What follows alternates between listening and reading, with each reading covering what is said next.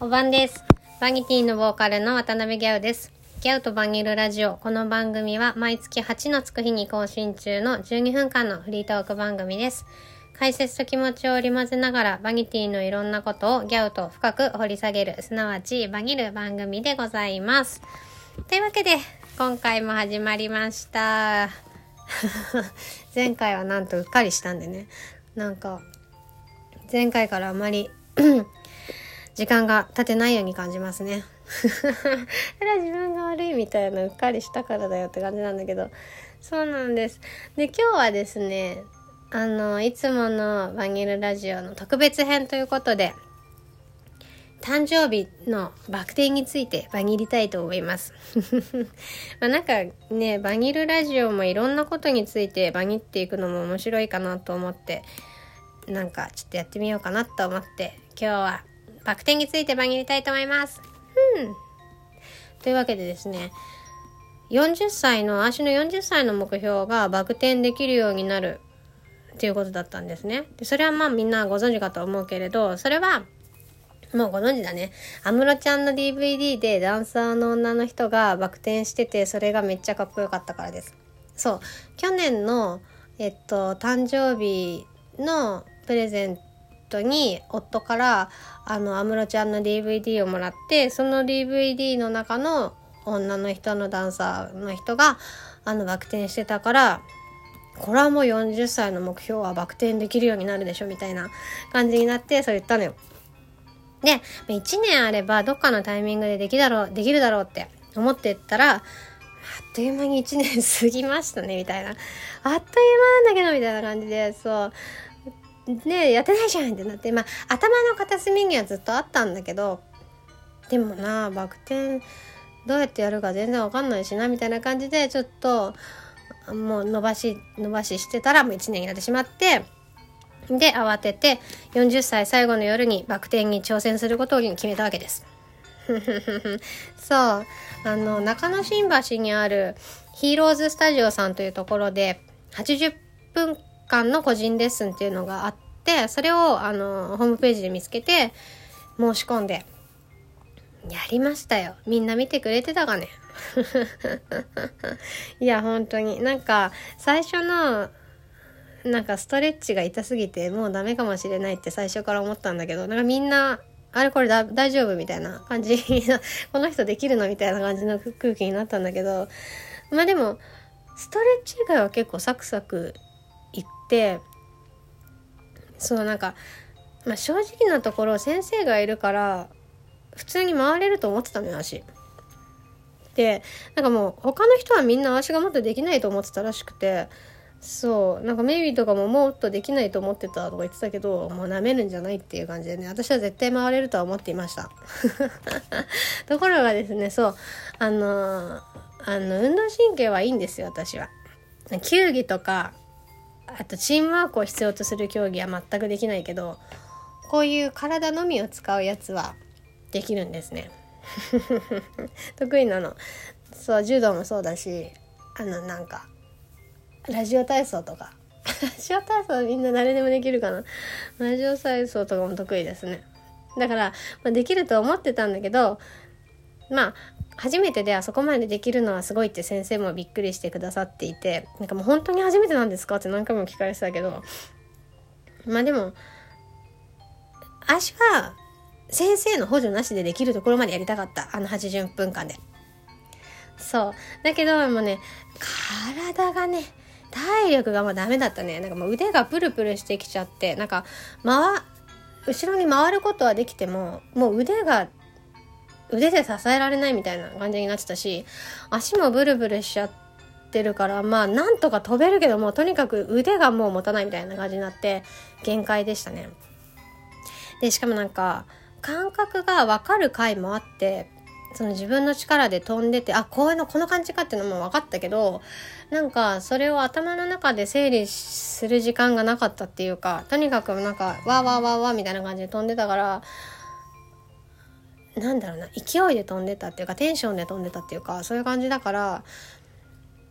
まあ、一人で飛べるようにはまではいかなかったっていう感じなんですね。だからそう超悔しかった。そうなんかもう帰りとか階段降りれなかったもんね。ブルブルブルみたいな。ちょっと待ってみたいな。こんなに痛いのみたいな感じで。そう。だからもうなんか体力がもうちょっとあって頭を整理する時間があったら一人で回れたのにと思ってそう悔しかったからリベンジすることにしました。そうていうか本当は一人でできるようになってステージでやりたいよね広いところで。だからなんかちょっともう一回リベンジします。えー、もちろん先生はこのヒーローズスタジオのヒロ先生に引き続きお願いして、えー、日にちは10月の28日の木曜日の9時から、もう一回リベンジしようと思います。いや、まあなんとか、一人で補助なしで回れるようになりたい。だからまた、あのー、ストレッチとブリッジのあれとかね。ちょっとこの1ヶ月間みっちりと自分なりの自己練を取り組んでいきたいと思います。もう超真剣になってるしな、みたいな感じだよね。いや、でも真剣ですから、私本当にだって、アーシがステージでバク転やったらみんなわってなるでしょ 私もわってなるもん、きっと。しかも41歳だからね。結構頑張ってると思うよ。っていう感じなんで、ぜひ、あの、この幻の41歳のバク転をできるようになるように皆さん応援しててください。というわけで、ちょっとここでやり残したやり残したというかまあバク転のきっかけになったタイニー40ラブでも聞いていただきましょうかね。はいそれではタイニー40からタイニー40ラブ。これは恋ではない。まあそんな年ではない。我に釘刺すのピンクティーこれは恋